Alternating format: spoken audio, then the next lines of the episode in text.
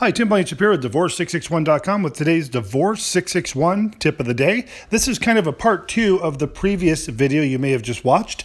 If not, you can go back and watch it. However, this is in relationship to substituted service.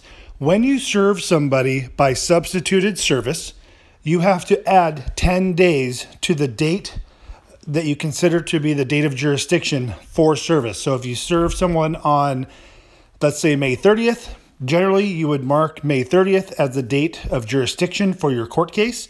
However, if it's done by substituted service, your date of service needs to add 10 days. So May 30th, I'm assuming if there's if there's 31 days, would be June 9th.